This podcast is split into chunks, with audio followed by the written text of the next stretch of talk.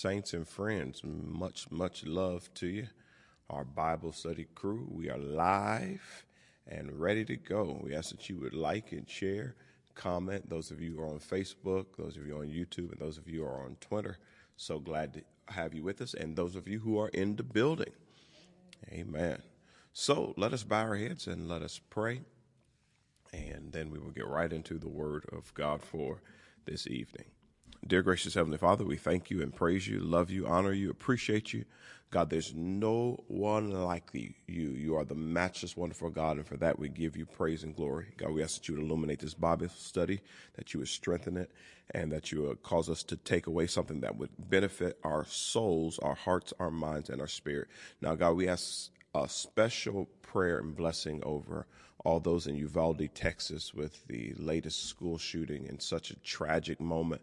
God, all those parents who are in just utter grief, we ask that you would touch them, that community that's hurting, and even this country that is hurting with such a spirit of hatred that is in our land and and a unwillingness to do anything about it from our politicians. So God, we just need you to step in and let the church be the church in this dark time. In Jesus' name we pray. Amen and amen. Blessings to you all.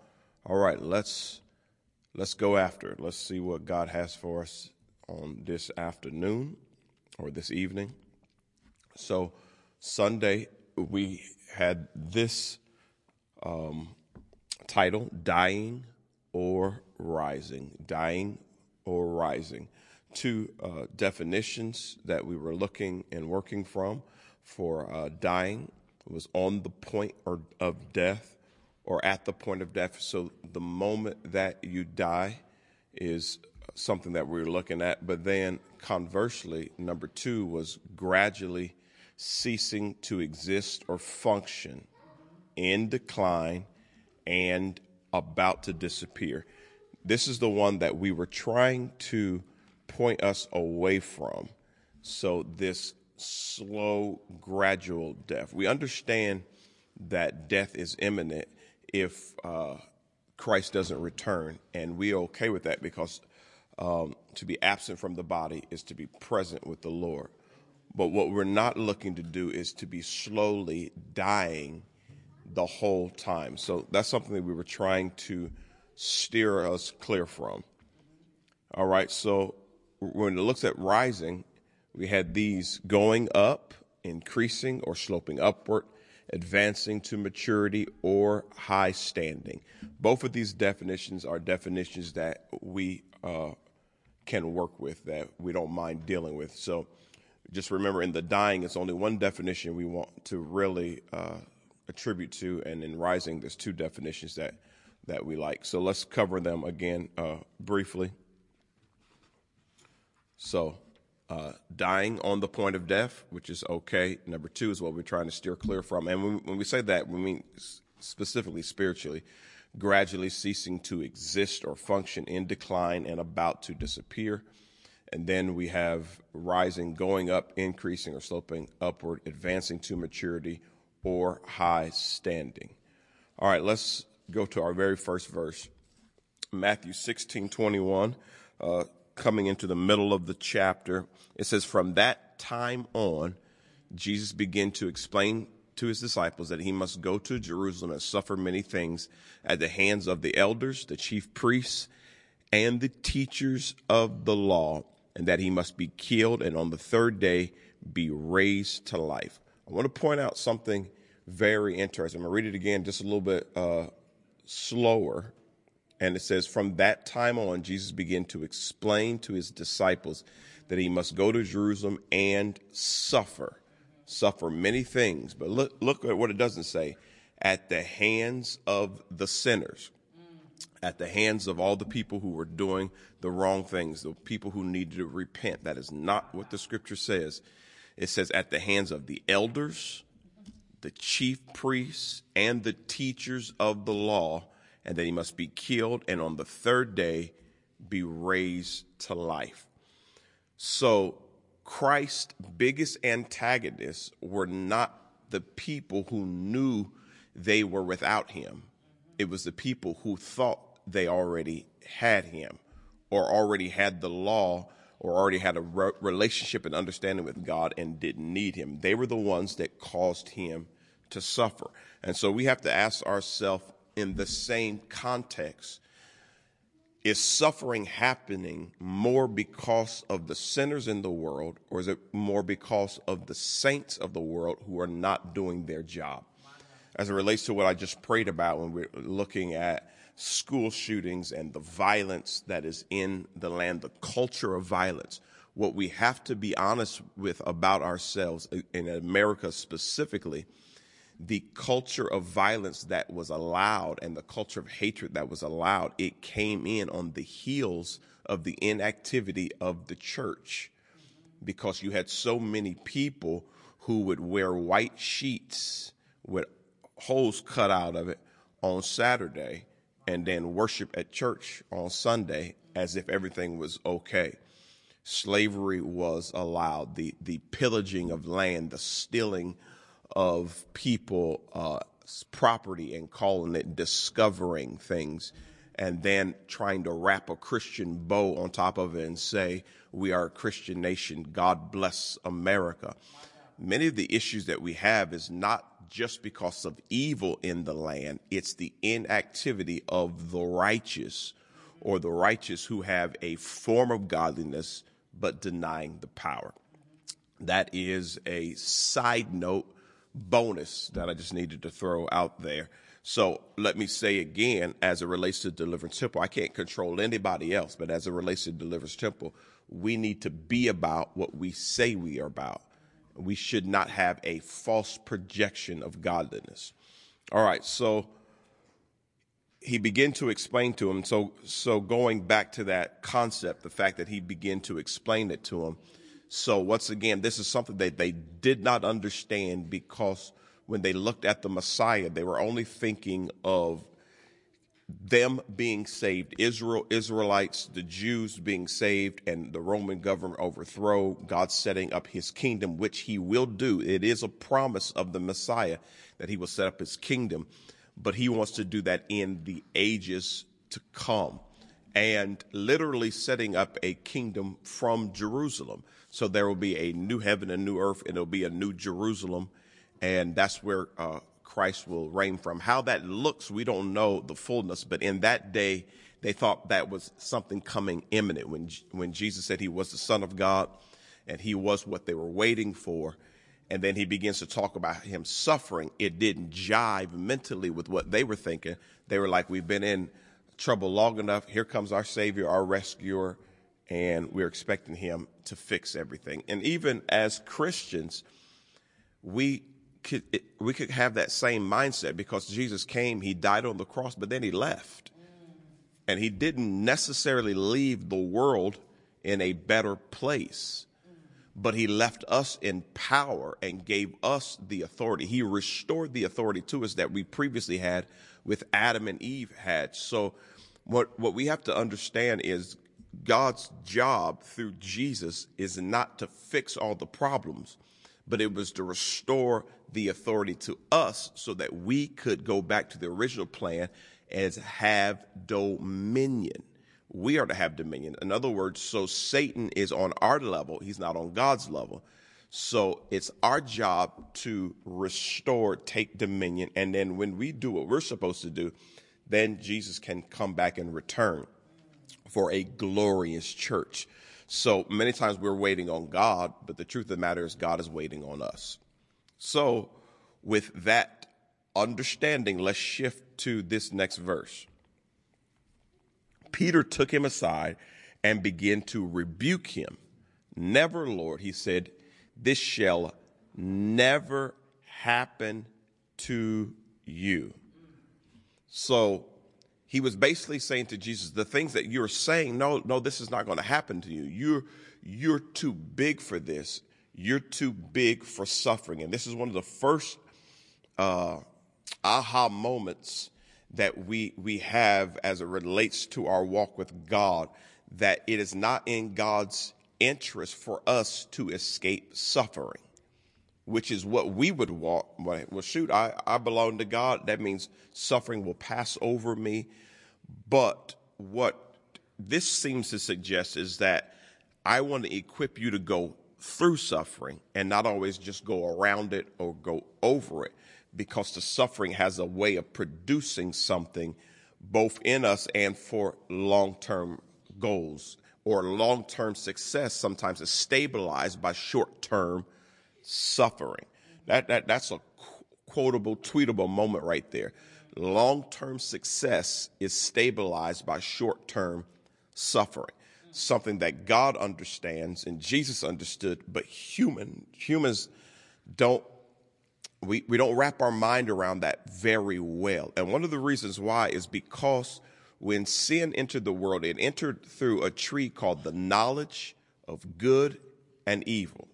In other words, what that does, that reduces us down to black or white.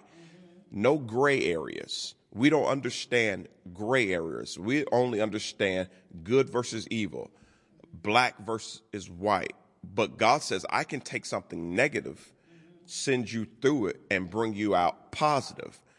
That doesn't compute to us, but that's why God didn't want us to have the knowledge of good and evil. He only wanted us to have the knowledge of the tree of life. But when man fell by eating from that, it put us into this place of good versus evil, light versus dark. And when we begin to move through gray areas, the first thing we want to do is check out. Say, no, I don't want no part of that. But God says He wants to show us that He's bigger than anything, both light, both dark, both gray. He, he's, he's bigger than good, bad, ugly, indifferent. Once you're with Him, you will never lose, but that doesn't mean you won't go through things. So Peter didn't understand this and he just thought, and I, I like Peter's boldness for him to come to Jesus and he tried to pull him to the side. And basically he was saying, this is not on par with your brand. You can't be the king of kings and talking about you're going to go through stuff. Why don't you just point your finger and cause things to change, adjust, and, adjust and shift? And the same thing that sometimes we say, God, just fix it, mm-hmm. make it go away, make it disappear. But many times we won't learn what we need to learn and we won't gain what we need to gain if He snaps His finger at everything. So, there is power in the process. There's power in the process. Let, us let's even go once again back to what we are dealing with with such a culture of violence and school shootings. And if we're honest, we're becoming a little bit numb to it to the point where it's not affecting us. But if it keeps happening, it's going to trigger something. Somebody's going to get fed up and finally act and something's going to get done. But it points to uh, something about our human nature. We have a high tolerance of allowing things just to stay the same as long as it doesn't affect us. Now, the people in Uvalde, Texas, they're, they're dealing with it different than we are. In 10 days, we'll, we'll be done, forgot about it. But they have to sit with it. And it's something when things come in your lap, when suffering comes to your door, and it becomes personal and it has a letter with your name on it, it's different. And much of the empathy that people have comes after they've gone through something. Mm-hmm. It's, it's, it's easy for me to talk about your divorce when I haven't been divorced. Mm-hmm. It's easy for me to talk about your sin when I haven't fallen. It's another thing when I have fallen, how it affects me and it changes me and it causes me to see your fall entirely different. So process is important. That's what God understands and that's what God knows. All right, so let's let's move on. Let's see it uh, as relates to what Jesus responded. Jesus turned and said to Peter. Now, before I read what he says, uh, I want to remind you that earlier in this chapter, which I didn't go to on Sunday, I, I just referenced this. Earlier in this chapter, uh, Jesus congratulated Peter because Peter uh, answered the question, the uh, answer the question correctly when Jesus said, "Who do men say that I am?" And he said, "You are the Christ, the Son of the living God." First of all, they said that you're a teacher, you're a prophet, but then he pointed, he said, to "Who do you say I am?" And Peter said, Thou art the Christ, the Son of the living God. And Jesus said, Flesh and blood didn't reveal this to you, but that was revealed by my Father in heaven. So it means that Peter had a connection with God to be able to answer the, that correctly. But then, right after that, here he's challenging Jesus, and Jesus makes this statement to him. Let's read this in, in its entirety. Jesus turned and said to Peter, Get behind me, Satan. You are a stumbling block to me. You do not have in mind the concerns of God, but merely human concerns. Now, here's the beauty of this. This is what the process does. See, you can have a deep relationship with God and still be used by Satan. And what process does, process begins to separate things and it begins to show you you so you don't trust in you and you trust in God. Because when God speaks to you and you get things right, you assume that you will always get it right. And it's not until God shows you, it has to say to you, I rebuke the devil in you.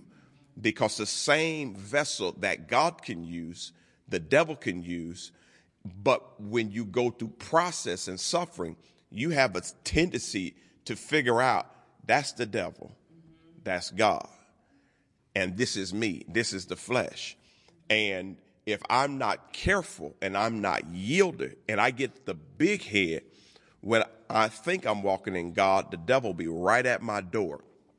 So the suffering has a way of humbling us and reminding us that I am lost without God. I don't care how many years I've got it right. In one moment, in one day, one decision, I can blow it all. So I need to be processed. I need to go through the process. I need to go through the suffering. Now, I don't want it, but if it's scheduled for me, that God, with you and I, we can walk through it because evidently something in me needs to die. And what needs to die is my willingness to listen to that other voice, which is the voice of Satan.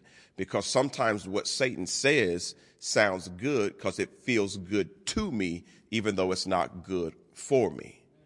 Eating hot fudge sundaes, that sounds good to me every single day, but my waistline will say, that ain't good for you my blood pressure, my, my health will say that's not good for you. So we have a tendency as humans, and let me go back to what he says. Uh, you're merely thinking about human concerns. You're merely trying to gratify the flesh.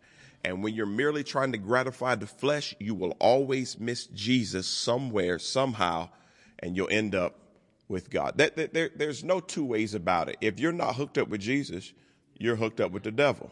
I don't care how, how, how big a hat you wear on Sunday. If you're not following Jesus, you're following the devil.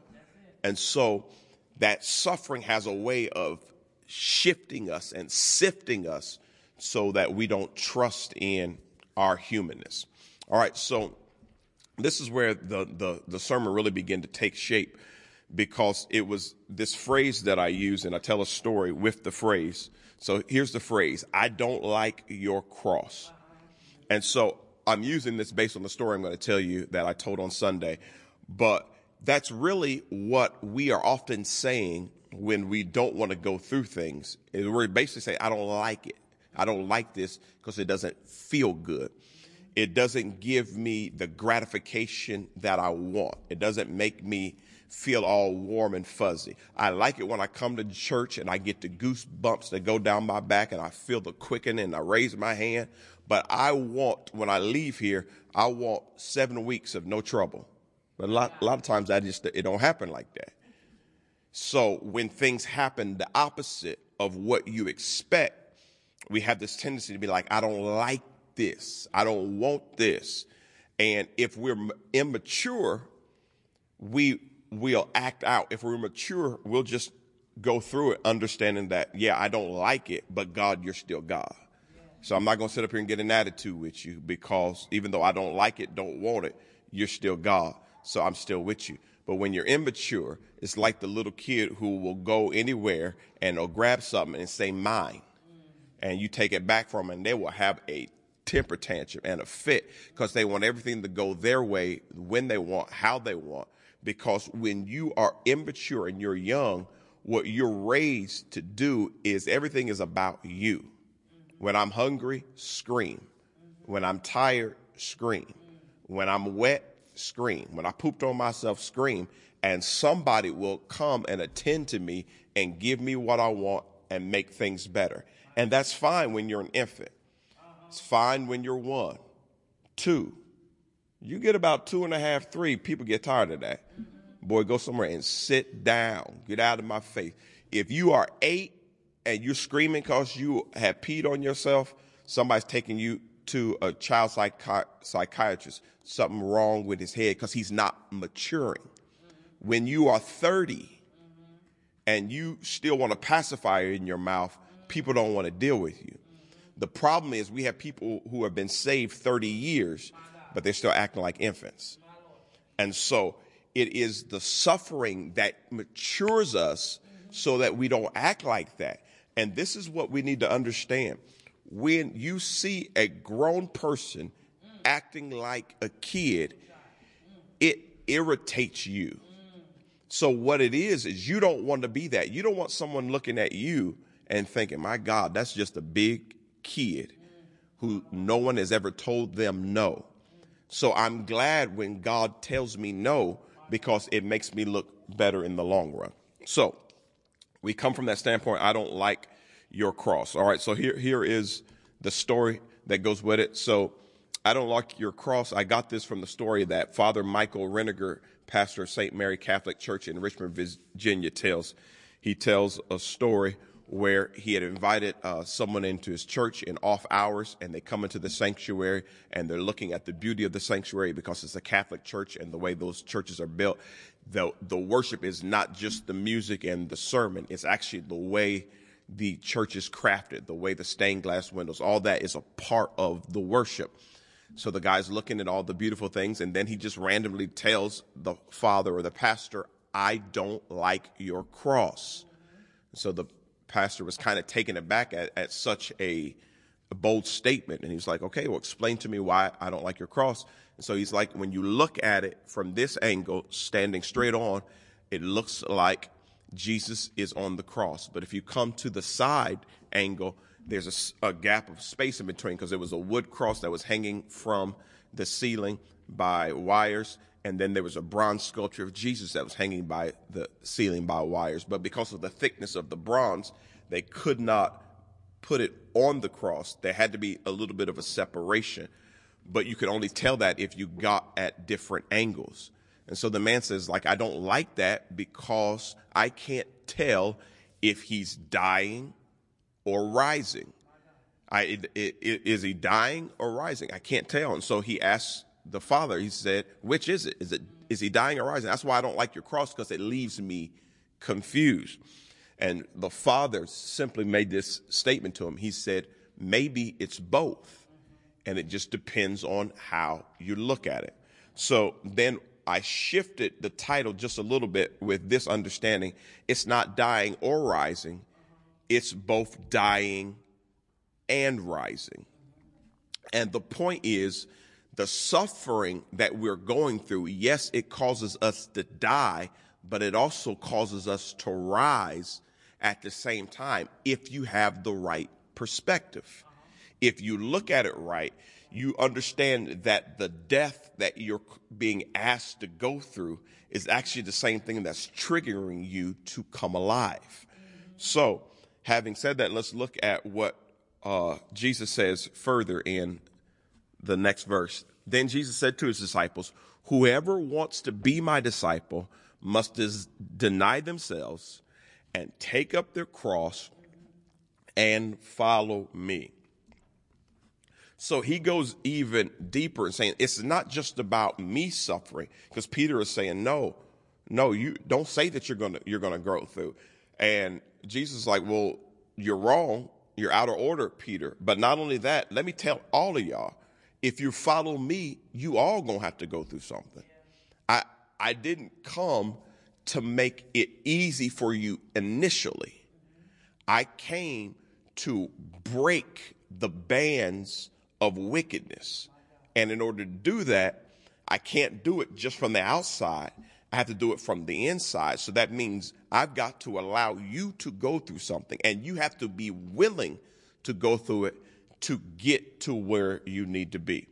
Now, athletes understand that. You don't just stand up and get the trophy. There's training, there's weightlifting, there is uh, uh, dieting, there's there's running, sprinting, there's all of that. There's shots or whatever it is to get to that. Those people who are great singers, there's vocal coach, there's all kinds of things. And for some of them who um, are really in the limelight, then that's why they feel the pressure to adjust my nose, adjust my face, or get this surgery, that, because I'm in the limelight. In order to be famous, these are things that I got to do. So a lot of people want fame, but they don't want paparazzi running around taking pictures of them. A lot of people want fame, but they want to be able to eat in private without somebody sticking a paper in front of them and saying, hey, sign this.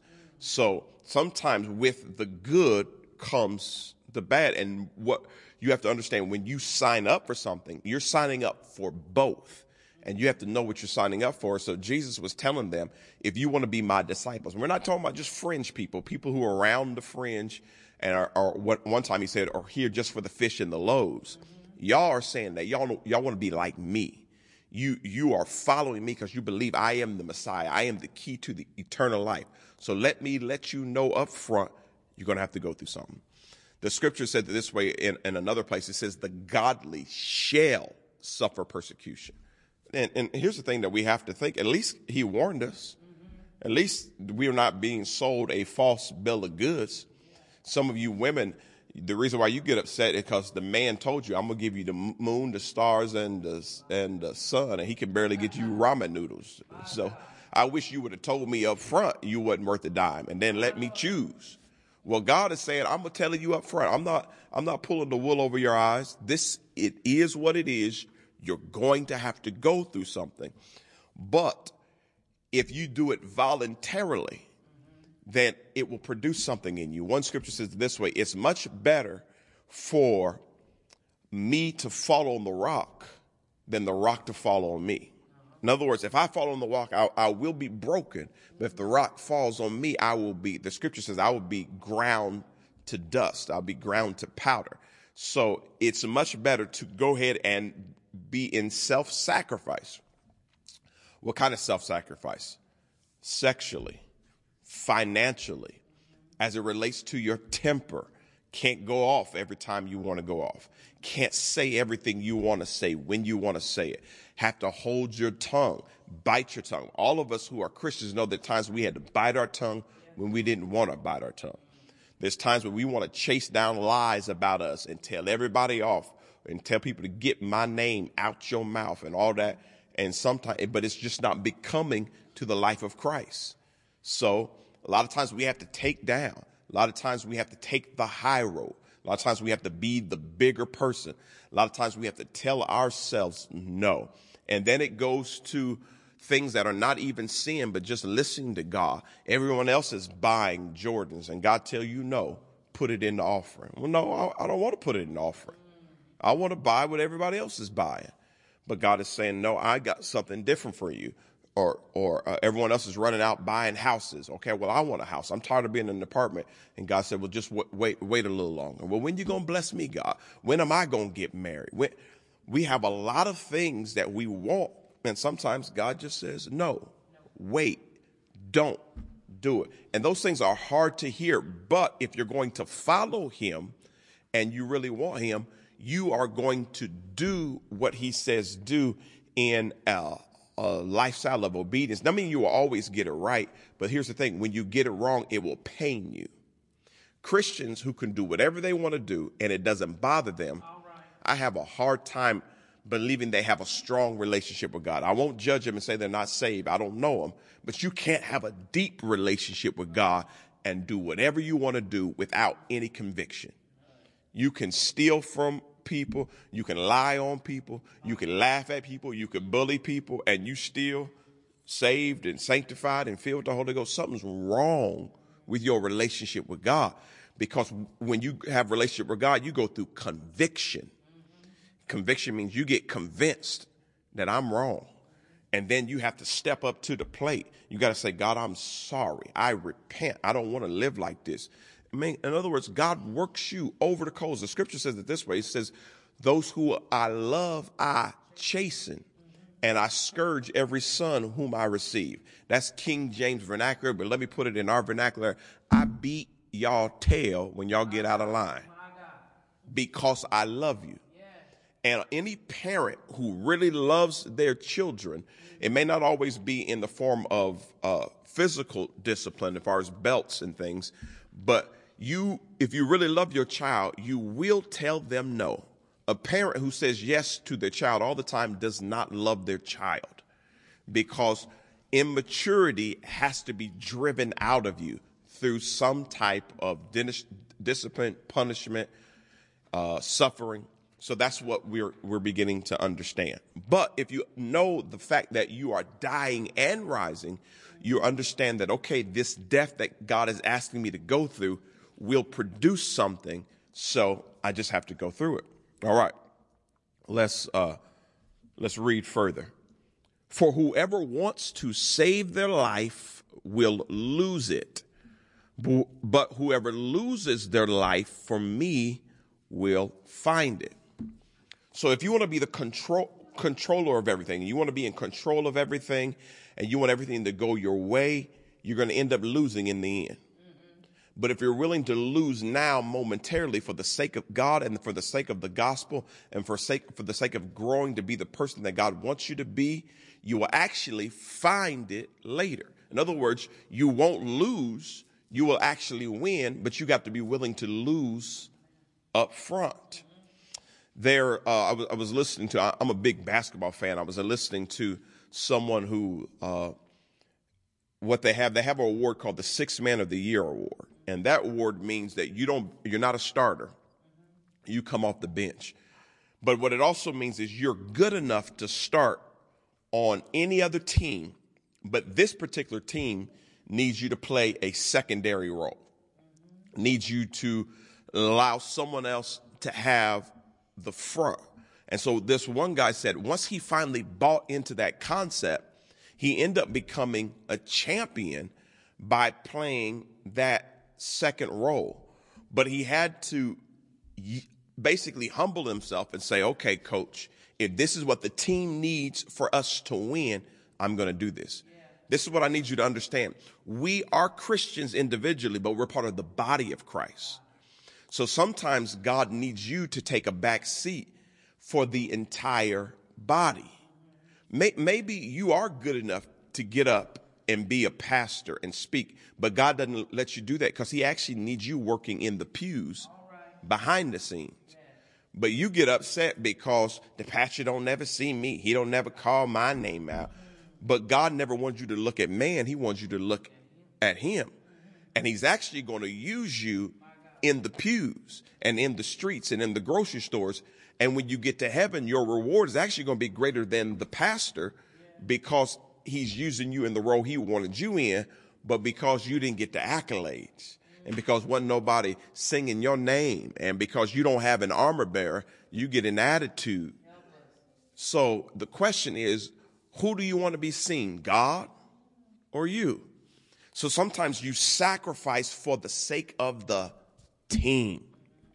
Uh, so some of you women, wives, sometimes you're more gifted than your husband, smarter than your husband, can do more things, but God is asking you to submit to benefit the entire family because you're raising sons who need to see what it's like to have a woman that would partner with them.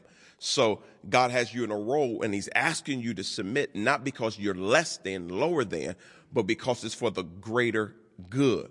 Sometimes you men, you are standing in a role of headship, but God is asking you to partner with your wife because you're raising daughters who need to see what it's like for a man to lift up his woman. So sometimes you are asked to take back, to suffer for the greater good of the entire family. And if you're selfish, self centered, focus on you, and unwilling to die, what you'll do, the whole team will derail, be derailed because of you. There are churches who have to close their doors and shut up because one person just wouldn't wouldn't yield. Wouldn't they, they stirred up strife and and churches split because it was all about them. I don't want to get to heaven and God have to say, I never knew you because you never would yield and allow yourself to die when you needed to die. Um, there, there, there are politicians now who are bothered by the school shootings, but the NRA, the National Rifle Association, puts money in their pocket and puts money in their campaign. And so they won't get up and speak out against it because they'll probably lose their power and they might lose their next election. And so they're willing to trade the lives of kids in so they so they can have a yacht in the summertime or they can stay in power. How sick are we when we are willing to allow other people to suffer just so we don't have to? I, I, I don't care about the people dying in, in, in Buffalo because they don't have my skin color. So don't bother me. And some of these people are going to church all the time. I, I don't care that the president Trump said he would grab women whatever he want. I don't care because it, he's the party that I like, so, so I'm gonna put it in. No accountability because as long as it benefits me, it's okay. And we have to have the mindset that says, no, I would be willing to break and suffer if it benefits someone else. Now, it's not easy, but guess what? When you die that way, you are actually the one who is rising. The person who is trying to rise, here's the truth is they are actually dying. So let's let's go even uh, deeper because I'm kind of running out of time. Verse 26 What good will it be for someone to gain the whole world yet forfeit their soul? Or what can anyone give in exchange for their soul? This is Jesus. This is the creator of the universe who's going to go to the cross. And he's saying the most valuable thing in the world is not gold, it's not diamonds, it's not silver, it's not buildings, it's not cars, it's not vacations, it's not trips, it's not stocks. It's something you can't even see. It's your soul.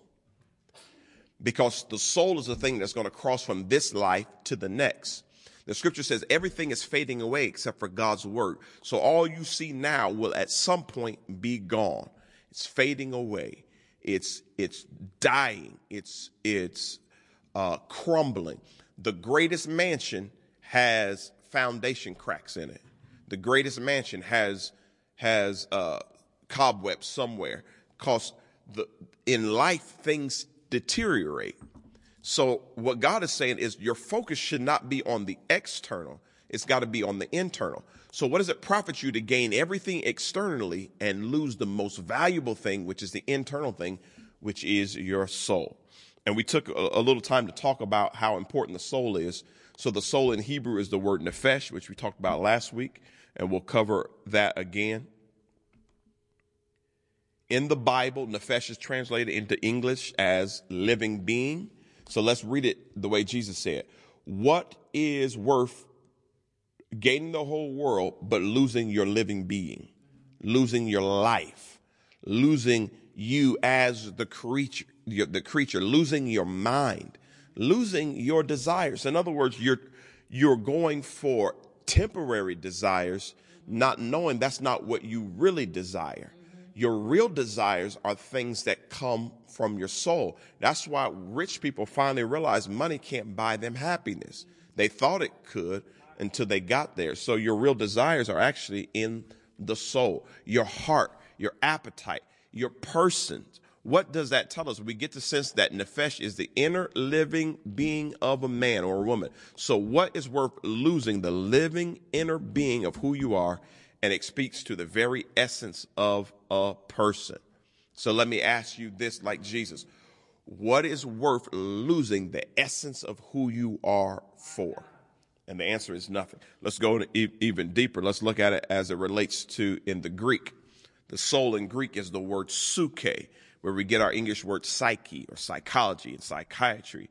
And here it is explained out. The vital breath, the breath of life, the mind, the seat of affections and will, the whole self as an individual, your persona, your personality, the core of who you are.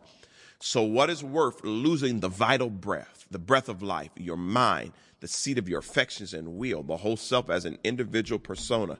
So here's the, here's the truth of the matter. The reason why people are going crazy And mil- mental health is such an important thing because people realize they've been trading in real peace for things that were temporal.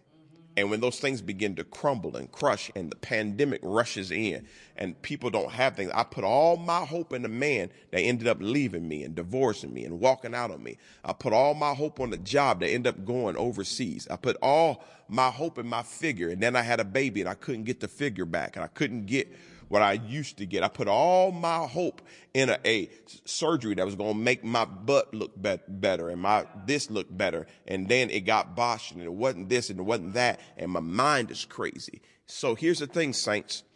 I don't care what we can achieve on the outside. It's not worth the investment we give to the inside.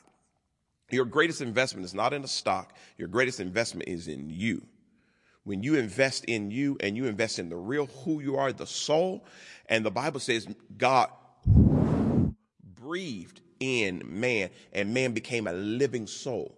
So it means that your soul, the core of who you are, the essence of who you are, actually was breathed in by God. So there's only one person who knows how to get the best out of your soul, and it's God. So if anything pulls you away from God, it's actually pulling you away from your own soul. All right, that's deep, but it's the truth. All right, let's go further.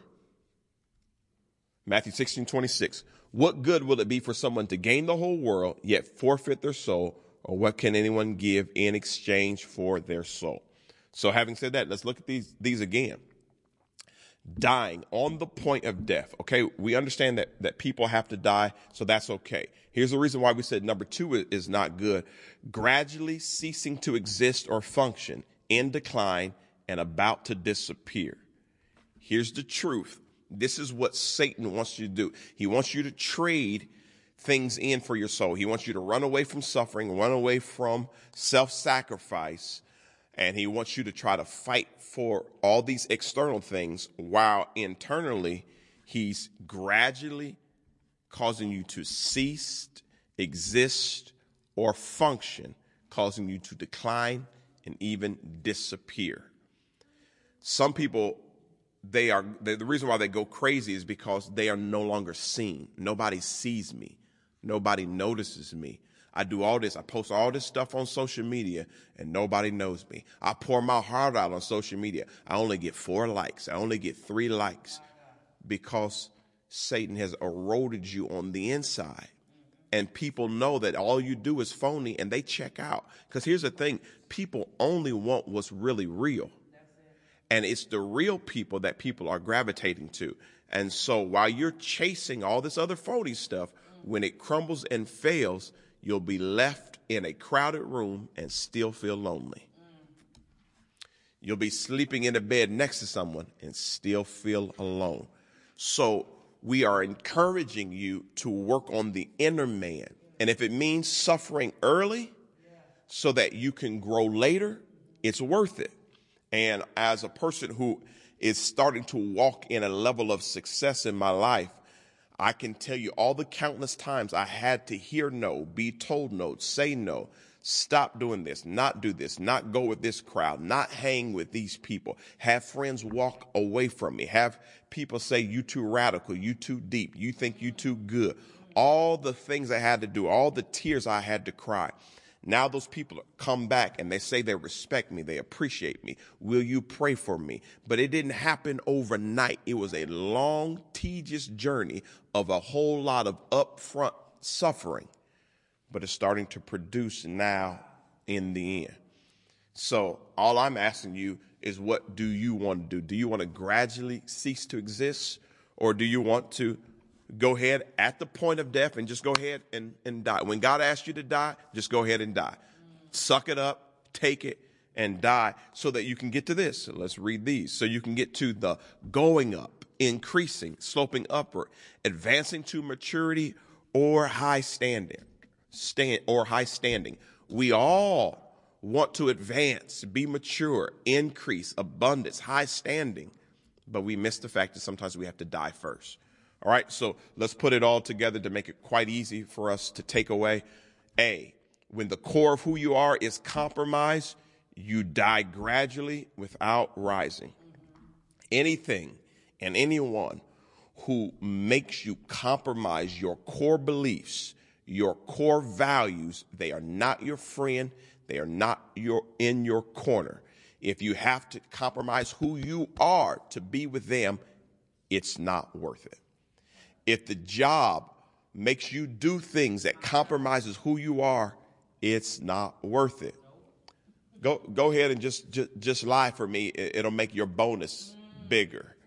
Lie on them and say that they did something they didn't so we can fire them and the money they would have got, we'll put it in your account. Yeah, yeah, you can buy a bigger car and bigger house and better dresses and go on more vacations, but at the core of who you are, you'll be stripped. You, you, you, you won't feel right. And you, there are people you look at them in their eyes and they have blank stares because on the inside, they're lost. Somebody, this isn't scripture, but someone said eyes are the windows to the soul. And that's, there are people who are just soulless. They're lost because they've compromised so much to get ahead. And now they got ahead and they don't even like who they are. Here's the thing. Even in a big uh, mansion, you got to look in the mirror and you got to like the person you see in the mirror. And there are a lot of people, this is, this reason why some things are so high, such alcohol and suicide and drugs are so high, because at the end of the day, people don't like who they are. And they have to keep seeing themselves being reflected in the mirror of who they really are. And if you can't be happy with who you are at the end of the day, the things you did to appease other people, it's not worth it. People pleasing is one of the quickest way to get you to compromise who you really are. At the end of the day, you have to ask yourself this question. Whoever I'm trying to please, did they put breath in my body? Did, did they wake me up this morning? Did they clothe me? Did they keep me in my right mind? They putting food on my table. Now, maybe when you were young, you can say it was your parents that did it. And so you're trying to please your parents. But even as adults, some people make mistakes always trying to please their parents, uh-huh. trying to do what their parents did. But listen, you 45. Mm-hmm. You, you, ain't got time to be pleasing a woman who's 75 just because she gave birth to you when you was young. Do what God wants you to do. And guess what? Either they're going to like it they're going to lump it, they're going to get along with it, or they're going to abandon you. It, look, you have to make up in your mind, I'm dying to self so that I can rise in the way I need to rise. All right. So that's point A. Point B, when the core of who you are is sacrificed for the purposes of God, you die momentarily, but only to rise up greater and more mature. Do you want maturity? If you do, it's worth doing it God's way. All right, let's go to See, when you live for God, you are both dying and rising simultaneously. It's not dying or rising. It's not like that man said, well, which, which is it in the cross? It's both. I'm dying and rising. So yes, I'm taking up my cross, but I'm also elevating and going to another level. And one of the things that, that you're rising from, the d- demonic holds, they can't hold on to you if you're willing to die for God. Because basically, when you are obeying God, the the demons are no longer dealing with you. Now they got to deal with God, and they already know they lost to Him. So guess what they had to do? They got to go back and get stronger demons because you keep rising. And sometimes when life gets harder, we think we failed, but many times the truth is we've succeeded, and the devil had to get bigger and badder and better so that it could slow you down. So if you keep going higher and junk keeps happening to you, actually it means you are going in the right direction because the devil don't mess with nobody he already got. Now that's that's not altogether true because sometimes he messes with them to keep them there. But what what we're saying, he doesn't mess with you with new stuff if he's already got you.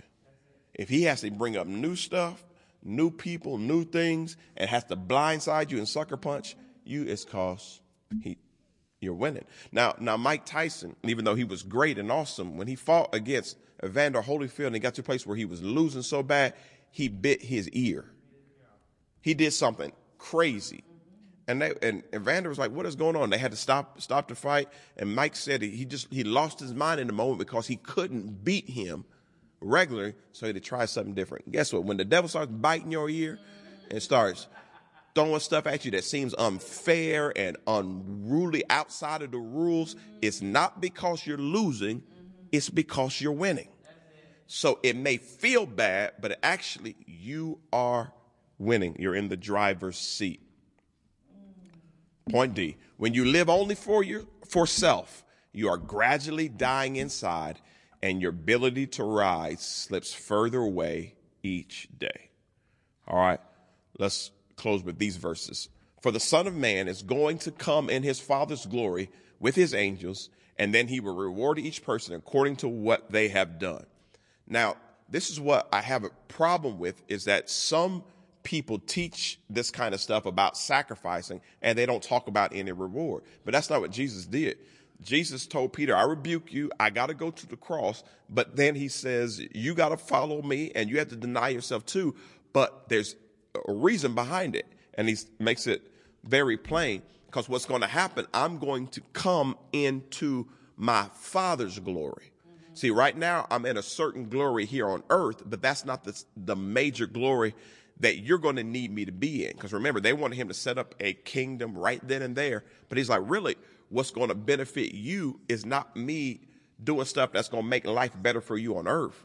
It's doing stuff that's going to make life better for you in glory. So he says, I'm going to come into my father's glory. I'm going to have angels and then I'm going to reward each person according to what they have done. So if you deny yourself now, there is a reward coming with your name on it. And we're not just talking about natural physical rewards. We're talking about heavenly rewards. So God is saying, or Jesus is saying, listen, I got to go to the cross and I got to die so I can shed this earth suit and cross over into heaven. But once I get up there, then I'm starting sending down rewards based on what you've you've done. So I'm not asking you to sacrifice for sacrifice sake. I'm asking you to sacrifice so that you will be qualified for the rewards. And the week before, we called them benefits. So you will qualify for the benefits. When I was working at General Motors, when I first uh, started, first of all, they kept, kept us temporary for 13 months. When we fi- when they finally shifted us from temporary to permanent, I had 90 days before certain benefits kicked in. So I couldn't get fired in 90 days. I couldn't miss a day in 90 days. Couldn't be late in 90 days. That was called the probation period. But after that, the benefits would kick in. So after I had already been temporary for 13 months, it wasn't hard for me to just knock out another 90 days. So what I'm saying to you is, it's not going to hurt you. If you already love the Lord and you're already saved, and you already are going the extra mile anyway, it's not going to hurt you to keep on dying, keep on sacrificing, because it's going to put you in line for the benefits. And the benefits are out of this world, like literally out of this world. They're literally out of this world. We, we get heaven, and we don't just get heaven, but we get rewards in heaven. Sometimes we preach heaven, and it's like, oh, all, we all made it. Yeah, we all made it, but not everybody's going to be on the same level in heaven. There are different rewards in heaven. So just remember, this is not for any, for nothing. You're not sacrificing for nothing. You are sacrificing so God can bring you rewards. And this is not me talking. This is what Jesus said himself. Now, this is what I'm reading in Matthew. If you look at it in the King James Version or any red letter edition version, you will see these verses are in red. So this is Jesus' words. All right. According to what they have done, verse 28, truly I tell you, some who are standing here will not taste death before they see the Son of Man coming in his kingdom. This has a lot of implications, but let me talk about it uh, in a uh, what I would call allegorical, metaphorical way, and not so much literal. But it's so interesting that it's talking about dying, and then he says you won't taste death. Wait a second, you've been telling me all this time I need to die, but it's not the type of death that it will gradually strip you away. It's the type of death that actually produces and pushes you into life. To, to, be honest, when, when the baby is in the womb and they breach from the womb to coming out, they've actually died from the womb and came alive in life. But the whole purpose for the baby even living on the inside is to break free, is to break loose. And so you're not going to taste death, not the death that's taking from you. You're actually tasting the death that's actually producing life. So that's why Jesus said it's really not death at all. It's really life. It's really life hidden in the form of suffering. So here we go. As we are closing, point E the glimpses of our rewards benefits is what helps us find beauty in our crosses, knowing we die only to rise. Um, let me say this as, we close. Now, the cross was very hard for Jesus, but it's become a symbol of beauty for us. I seen one of the most beautiful tattoos that I had seen in a long time, and it was of a cross and uh, a nail. And even though it was horrible for Jesus, we find beauty in it. There's, there's necklaces of diamond and gold with crosses there, beautiful churches with crosses. Even the, the story we told, it was a beautiful cross and sculpture. So here's the thing we actually see beauty in the cross. So, yes, we have to pick up our cross, deny ourselves, but you get to the place where you say, okay, this is actually beautiful. And when you get to the end of your life, it becomes more and more beautiful. That's why you'll see in the mall, you'll see couples in their 80s still holding hands.